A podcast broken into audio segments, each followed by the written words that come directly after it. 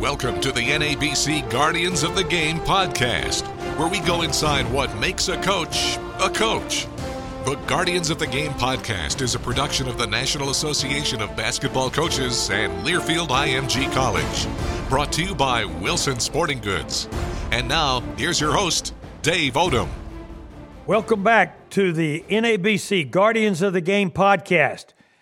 Today's guest is the highly respected and highly successful head coach of the Liberty Flames, Ritchie McKay. Ritchie, you've been a good friend for a long time. Welcome to the program. Coach, thank you very much. It's uh, it's my privilege to to be on, and uh, especially with uh, someone that, that has legendary status like yourself. Oh, you're too kind. You're too kind. All right, let's get started here. Ritchie, um, you were born, uh, I was surprised when I started looking at your, uh, your bio. Uh, you were born in Indianapolis, April 22nd, 1965. Um, that's a basketball area if there's any in the country. Uh, did growing up in Indiana, how long were you there? Did that have an influence on your uh, desire to be part of a basketball world? Yeah, no doubt it did. When uh, when when we first uh, came out of the crib, we were introduced to the game, and uh, I have two brothers, one older, one younger, uh, and my dad was uh, a very accomplished player at uh, Shortridge High School, and uh, they had a, a long-standing rivalry with uh, Crispus Attucks, where the Big O, Oscar Robertson, played. So uh, back in the day, my dad would he would tell us these stories, these legendary stories about high school basketball in the state of Indiana, and uh, because of my love for him, I developed a love for basketball, and uh, and I, I'd love being a part of the Hoosier State, Hoosier Hysteria. Anyone that's from that area knows how important the game is, and uh, and and I just developed this this passion for it that uh, that continued throughout my career. Now, I see where you uh, you went to Mesa uh, Junior College uh, in Arizona. Now, were you recruited to go there? Is that a place you picked to walk on? How, how did that happen? Yeah, so we moved from uh, Indianapolis uh, when I was, I want to say, uh, seventh grade, and uh, my brother had some respiratory breathing problems, and uh, I, I, I can honestly say I, I don't miss shoveling those driveways, Coach.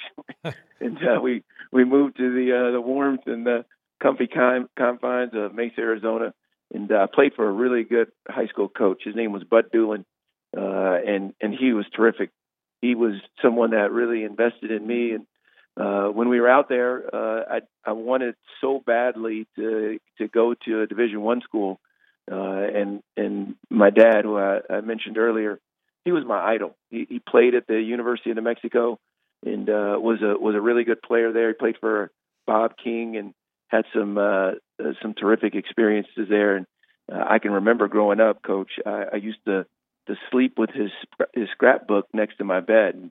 Uh, those high school games at Shortridge and the college games at UNM, uh, I, I just wanted to be like my dad. So uh, I, I was pursuant of a Division One scholarship and had zero offers out of high school. And uh, Tom Bennett, who's uh, actually Randy Bennett, the coach at St. Mary's, that's his dad. I played for uh, Coach Bennett and uh, for a year at Mesa Community College, and uh, it was it was really a last minute decision. I had a NAIA scholarship opportunity uh, at the College of Idaho, and I turned it down in hopes that I could play Division One, and uh, for Coach Bennett for a year, and uh, kind of at a different uh, vantage point, uh, having grown in my faith a little bit, and ended up going to a uh, faith-based school at Seattle Pacific from uh, from Mesa Community. Um, let's. I was going to talk about this a little later in the uh, session here, but let's let's talk about that right now. Um, you mentioned faith based. Uh. Um, explain to everybody what, what you mean when you say faith based. You, you're talking about faith uh, religious lives, you're talking about faith in uh, your teammates. Um, you know, I, I know what you're talking about, but I think it'd be good for you to kind of get into that a little bit because uh, as I look at your resume, a lot of the decisions that you made, I would call faith based. Yeah, Coach, I appreciate you asking, and, and again, this is this is what what has been important to my life. I'm not uh, prescribing it for everyone. It's just how the way uh, I was brought up, and uh, I came to faith, uh, making a decision uh, in in uh, accepting the Lord Jesus Christ in my life uh, when I was 18 years old, and it was right after high school. And uh, it, uh, I, I describe it like this: I, I, I opened the door to a mansion, and although uh, I had so many more rooms uh, to explore, so many more areas to grow in, at, least I was inside the mansion. And uh, so when I was in junior college, uh, and I loved playing for Coach Bennett, um, I, just got kind of put on my heart this uh, this desire to grow more, and I felt like I could do it at a faith-based school, one that had a real intentionality about uh, a Christian school education and uh, in in kind of learning and developing uh, God's word in, in my life, and as well as my experiences um, from a Christian perspective. So I chose Seattle Pacific University, uh, really neat Division two school in the Northwest, and uh, played for a gentleman by the name of Claude Terry. So you can tell kind of the, the theme in my life is uh, God's really put men in my life that uh, a lot of them were coaches who really had a strong influence on the person that uh, I was to become. And Coach Terry was a fabulous player at Stanford University. Went on to play for the Nuggets, and uh, and Coach, he really made an impact on my life. He, I used to spend hours upon hours in his office, and I, I used to kind of do it under the guise of I was his point guard, and hey, I wanted to learn more about the game, and et cetera, et cetera. But I just loved being around him. I, I loved the the the grace that he allowed me to experience, and he was actually the first man that I had ever had a relationship with that uh, that actually read the Bible that was on his desk. So he, he had a lot to do with my uh, my early growth years, and uh, that's why I chose Seattle Pacific, and it's honestly why I've made some of the decisions that I've made throughout my career. Okay, so you went to Seattle Pacific and you played for Claude Terry, um, but you also had success in, on the basketball court. Uh, led the team in scoring, uh, 14 points a game, assists, 139 steals, and that that kind of stuck out to me. Um, I know your teams and you know some of the background, uh, the University of Virginia, Tony Bennett. We're going to get to that a little bit later in in uh, uh, the program but a lot of your success came on the defensive side of the court. I, I noticed you, you had 10 steals in one game against Pacific uh, Lutheran, which is still a single game record there at uh, Pacific. And, um, you know, so uh, I, I, don't know if that kind of gave you the uh, impetus to go on and be a great defensive coach or whatever, but uh, you, you were a, a successful basketball player on the court in addition to being a faith based player off the court. Yeah, well, Coach, I appreciate that. If if we could, could I just uh, carry that segment of the interview with sure. me and uh, play it for our current players? Yeah, absolutely. I'm, I'm, not sure any of them would call me accomplished, but now again, I love the game and the things that basketball does for for you as a as a player or as a coach, they're immense, and they're they're there's there's a plethora of, of disciplines that I attain by uh, being in the gym, the, the the commitment that one has to make to to learn his craft, and uh, and also to experience the the ups and downs of it. Like like we we're all going to go through adversity, and uh, and and I think the way we steer it. Uh, I, I heard a great quote. Uh, a, a, a defeat isn't your enemy; it's your teacher. And, and I I just think if we embrace that, and uh, younger Ritchie McKay had a hard time. It took longer to embrace it. Uh, but the older I've got, the more mature that I've got, uh, both mentally and emotionally. It, it's really helped me to to take some of the things that I've learned from the game, good and bad, and uh, and try and apply it to my life, so that others might be able to benefit from maybe the way I handled it. Well, uh, one thing we won't share with your team is that you had a brief uh, run at the Seattle Supersonics, and we uh, we'll just move on past that. But it's uh, I know it was kind of fun to at least be there with some of the great players. But who was on that team that uh, just kind of rolled that past me? Uh, you know, my senior year of college, I had an internship for the Sonics and uh, got to know one of the scouts who has passed away since. His name was Gary Wortman. Uh, but Bernie Bickerstaff was the coach, and they had a they had a great team. Gary Payton, Nate McMillan, Detlef Schrempf, Shawn Kemp, Ricky Pierce. They they I mean they were one of the best teams in the West. And uh, my job was to uh, I was one of the community relations support people, and uh, and over the course of two or three months, I was uh, I was in pretty strong with the Sonics in terms of uh, getting to know some of the coaches and uh, and being able to to maybe have a, an insider's perspective. I think I went to oh, about 30 home games that year at Key Arena, so it was it, it only uh, illuminated my love for the game. Uh, the Sonics are still my favorite team. They're coming back one day, Coach. They're coming back. I believe you. uh, but that was uh, that was a fabulous experience, and uh, really, really blessed to have that opportunity. Coach Terry uh, advised you to become a coach. Is that where you really, or did you explore that with him? You talk with him about it. I want, I, Coach. I'm not sure. I'd like to maybe coach. What What was his reaction to that and his advice beyond that?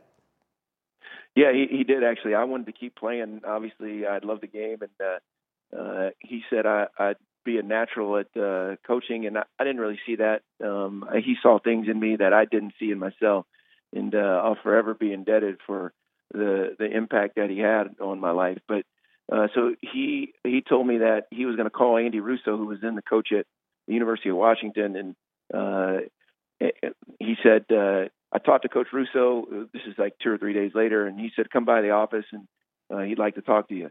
Well, Coach, I don't even remember applying for the job. I just ended up I ended up getting it, and uh, there I was, a graduate assistant uh, for a back then Pac-10 school, and we had a player named Eldridge Recasner uh, who ended up in the NBA that I became really close with. But uh, after one year there, one of the assistants uh, on that staff um, told me about a job um, in Charlotte, North Carolina, and I had no desire to go to the East Coast. Uh, but a gentleman by the name of Dale Layer was starting a division uh, Division two program from scratch, and he needed an assistant. And uh, Coach Jeff Price, who's now at Lynn University, recommended me there. He and Joe Cravens, and uh, there there was. It was the start of a. I was a full time assistant at 23 years old in uh, in a city I'd never been in, and uh, and we were we were a first year program at a school or a university that was an all women school, and the first or the second year of our program was the the uh, the, the the second year that they uh, allowed uh, men on campus. So the recruiting was easy there, coach. It was, I bet. it was an eight to one ratio, female to male. So we we did a we did a decent job in terms of being able to uh, to sell our guys on the fact that you know they they'd they'd have a chance to get a date if uh, if they wanted to. Well, uh, you were there really a short period of time and and uh, returned back to Seattle Pacific as uh, some would say the lead assistant under uh, the coach at that time, Ken Bone. Um, I know he gave you a multiple of uh, responsibilities, and that had to be a really big period of growth for you. Yeah, no doubt. As, as you well know, when you're at uh, the Division two level, especially, you wear a lot of different hats. And Coach Bone was terrific for me. He uh, uh, really competitive. You know, he really trusted me with uh, different responsibilities. And again, at 23, 24 years old, to to have someone believe in you like that really it really meant a lot. Uh, it allowed me to make some mistakes that uh, that were inevitable in all of our careers. And uh, and again, the, the grace in which he uh, he led with uh, allowed me to get more confident and uh, more responsible at a relatively rapid pace. Well, you're uh, obviously growing in in uh, in basketball, and you're learning as you go, and you've been to a number of places already, as we've talked about. And you know, the, the next four years of your life, uh, from a professional standpoint, 1991 uh, through 1995, you spent two years at at Bradley, and then you're right back at at Washington, the University of Washington, uh, on the West Coast. Now, I got to ask you, because a lot of a lot of young coaches right now would be saying, well, I'd do that just to get a job, but I mean, really, that, that had to be hard on you, hard on uh, a lifestyle. I mean, you, you just, you, you'd, you'd hop from one place to the other, and I know you've had to answer that uh, a number of times in your uh, career as to where you are, and it certainly has worked out for you. Is that something you'd recommend to young coaches to do, or do they just have to go where the opportunities are? Yeah, great question, Coach. I mentioned or alluded to uh, emotional maturity uh, earlier, and uh, I was recently married when uh, when we went to Bradley. Uh, my wife and I, Julie, were in our first or second year of marriage, and uh, and I worked for a phenomenal coach, Jim Molinari. He's now an assistant at uh, University of Oklahoma, and uh, he was a he was a terrific coach and a and a great man, and uh, and and we worked some long hard hours there, and and we just Julie was from the West Coast. It was her first time uh, in the Midwest, and uh, when the opportunity at Washington came up, uh, actually Coach Mo said, "I'd like you to give me a three-year commitment unless you get a chance to go back home," and uh, and I wanted to honor that, and uh, and I did. I had some other opportunities, um, and when when Bob Bender uh, offered me the position at the University of Washington in Seattle, that's where Julie and I met. That's where she was from. Uh, I really wanted to be there because it was close to home for her, and and uh, and now there's some other moves that I made subsequently that were really a result of uh, of this insatiable desire to to be affirmed, to to perform. To I, I lived a a lot of my my 20s and early 30s in this cycle or on this treadmill of, hey, if I do this, I'm going to be more accepted. I, I'm going to I'm going to prove that I'm a good coach or that I could make it or I'm deserving of this opportunity.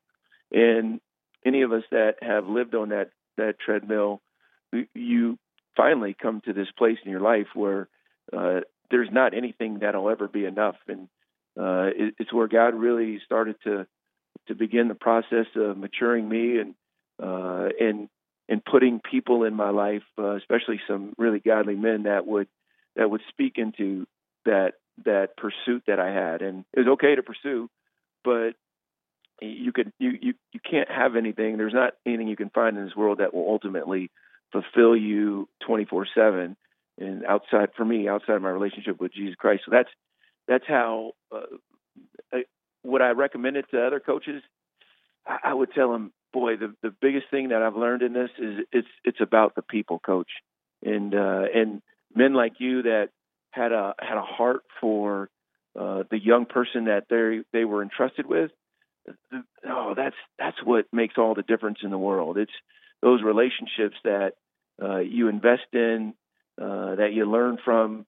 Uh, those are the things that last. And uh, I probably didn't I didn't get that uh, as early as I probably would have wanted to in my career, but because I didn't get it, I think I'm better now in terms of being able to invest authentically in a young person's life because uh, I'm real and transparent with them, and uh, and I needed that. I needed to go through some of the things that I went through in order to get to that place. The next few years, um, you went through uh, four changes, all as head coach.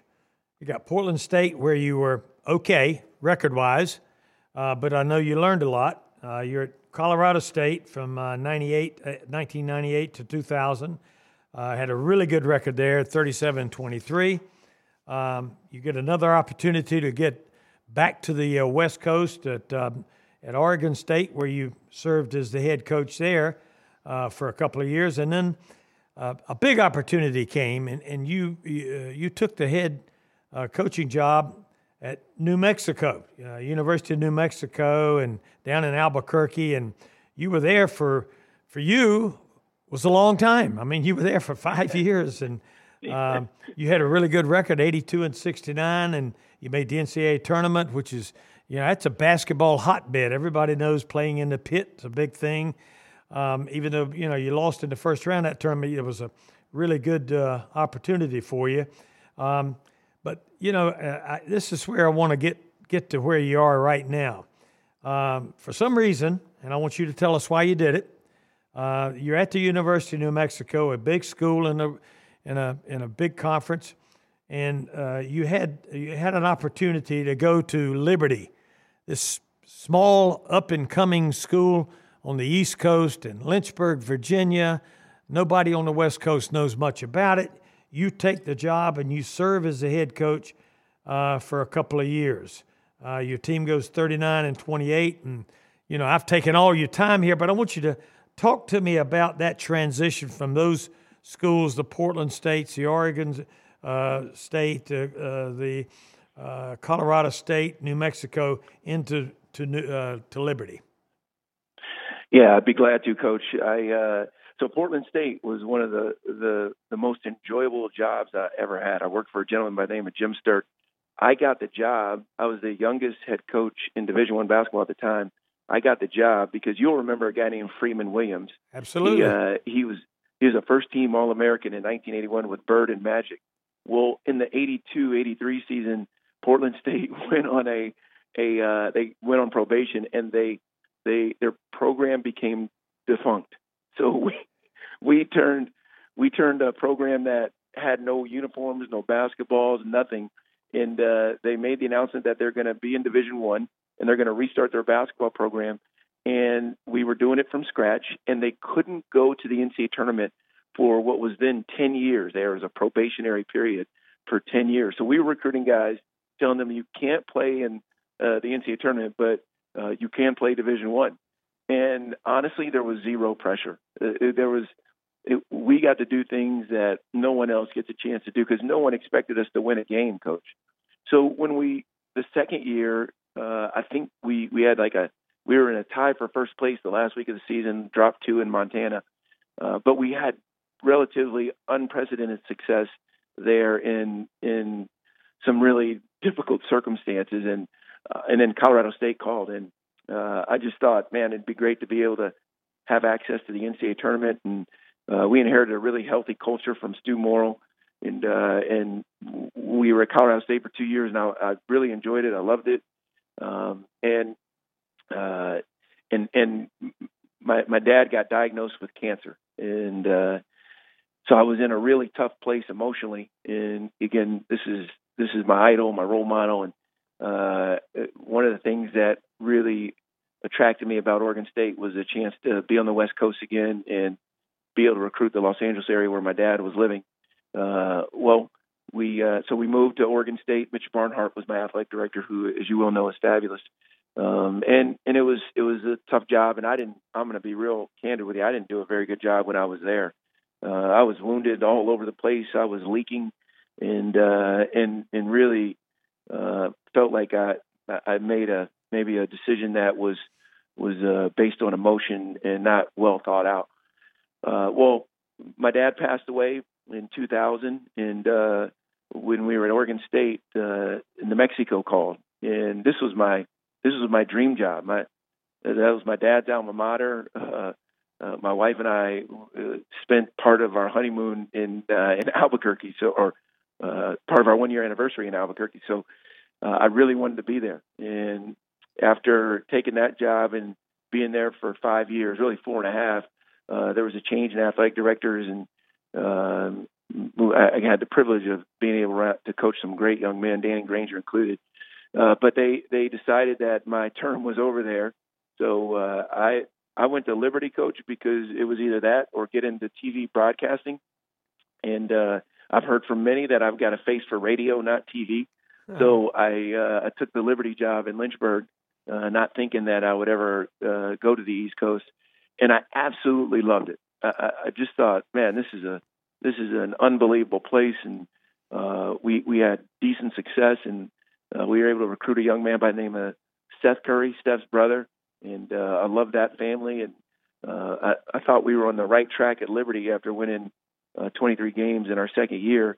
Uh, well, then Tony Bennett called and uh, uh, I'm sure we'll get into some of the people that uh, I've mentioned influenced my life. Well, no, none more than Dick Bennett. Uh, in my time at Portland State, we had a year in between starting the program and playing our first game. I called Coach Bennett to to go out there and see if I could visit with him, and and and I went to his practices, I went to his clinics.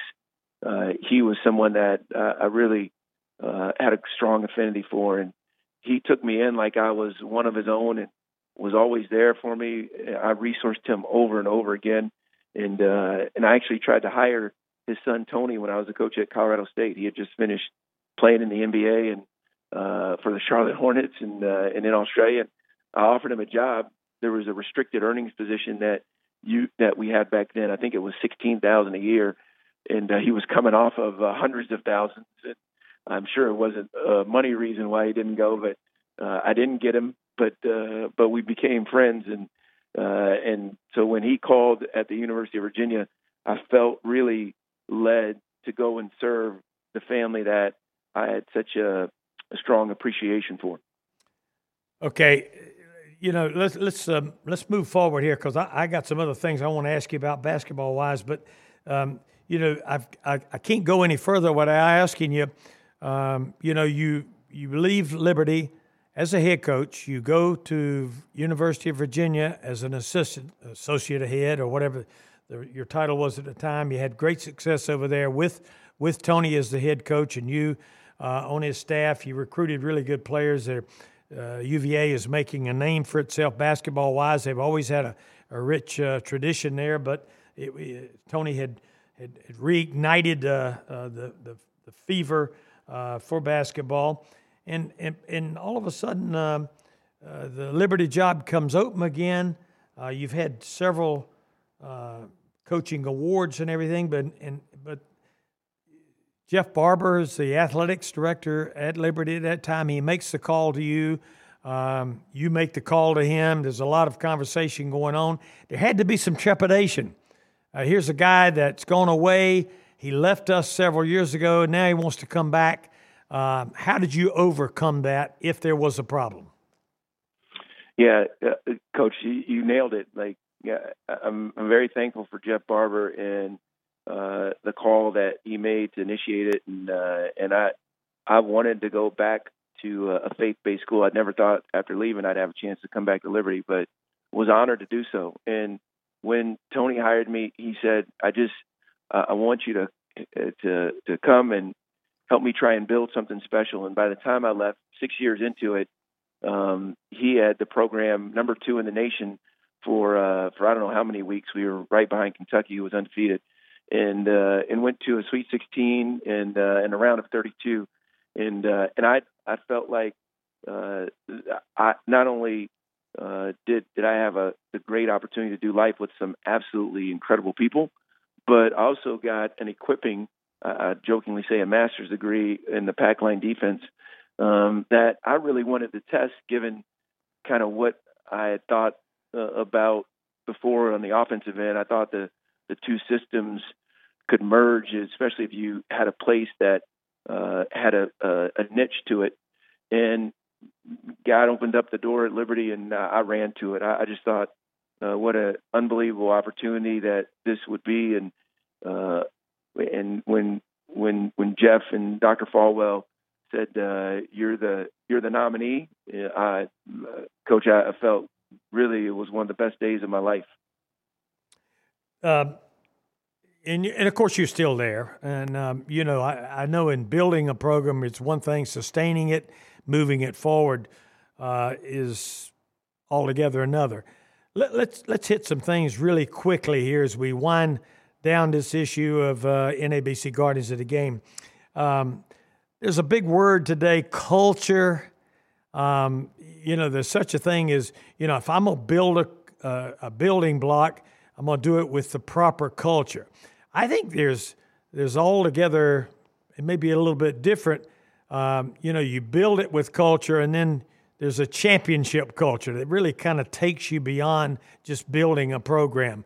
Uh, how do you uh, look at this word culture, and is it important?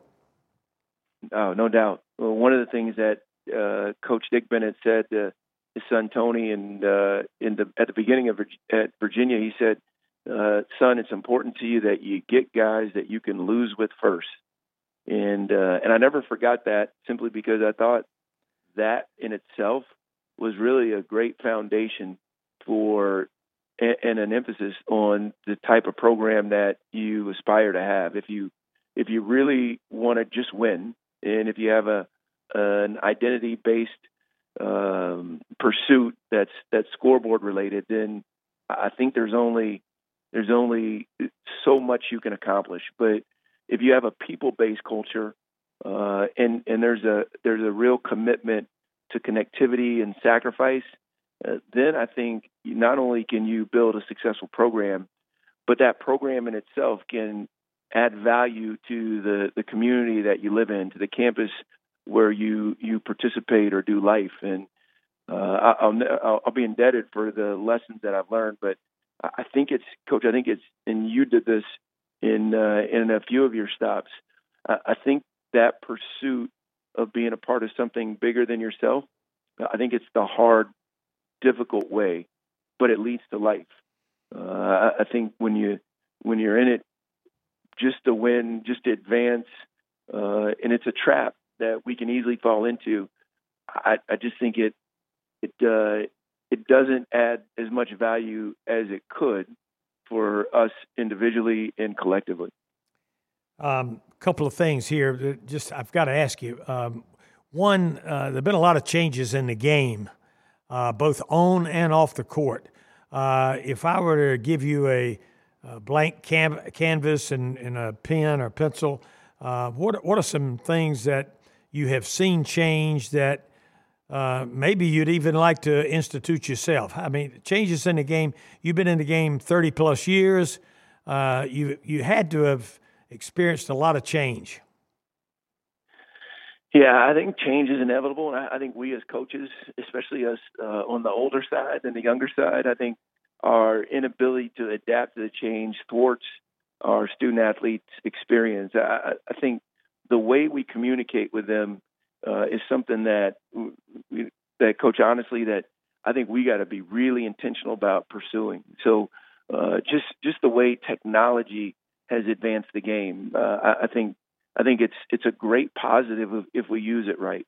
I think individuals like like Steph Curry's changed basketball. Coach, you, when when you and I were were doing it, uh, and it, you were, I think you were at Wake when they first adopted the three point line. You remember how short that thing was? It was seventeen it was, feet, I think.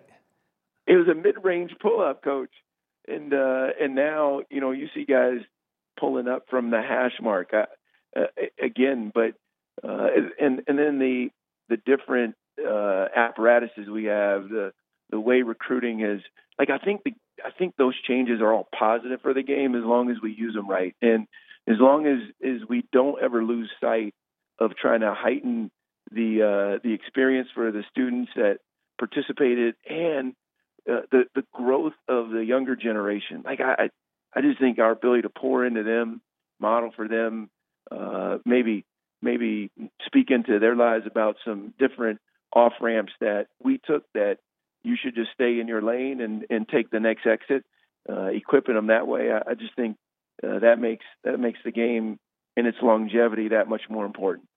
Last thing, Ritchie, um, you know, as we close this uh, edition, um, I always try to ask the question: How important is it for established coaches like yourself? to perhaps reach down to aspiring young coaches, give them some advice, uh, open your door to your office, to your gym, to your practices. Uh, how, how can you, as a veteran coach, uh, in your own way, make this game better than it is when you arrived at it as a graduate assistant? Yeah, coach, I, that one's easy. It's uh, it's emulating men like yourself. It's just uh, that that intentionality to be a, a legacy builder and uh, and being able like like you've done for many, like Dick Bennett did for so many, and and given given myself away. So uh, I, I think it's it's invaluable to the younger generation because uh, whether and I'm not sure I'm in this position, but uh, I'm I'm honored that you called me established. I, I think for us, we we get to do this. We don't have to do it, and for for us to deposit into someone else the way we've been deposited into, or even furthering that, uh, again, I just think it makes the the whole world a better place, uh, especially if if we're if we're giving them and equipping uh, that they can take in in their own personality, in their own areas of gifting, and they can use it to advance uh, advance the players that they are entrusted to lead. Well, I want to thank everyone for tuning in to the NABC Guardians of the Game podcast, and especially Coach Ritchie McKay for taking a good portion of his day out to be with uh, not only myself, but others who care a lot about the game of basketball. So, Ritchie, thanks um, uh, for taking uh, your time to be with us, and good luck to you and your team for the rest of this season. Boy, you're doing great right now. Just keep on keeping on. And for those that want to learn more about uh, the NABC, they need only visit nabc.com.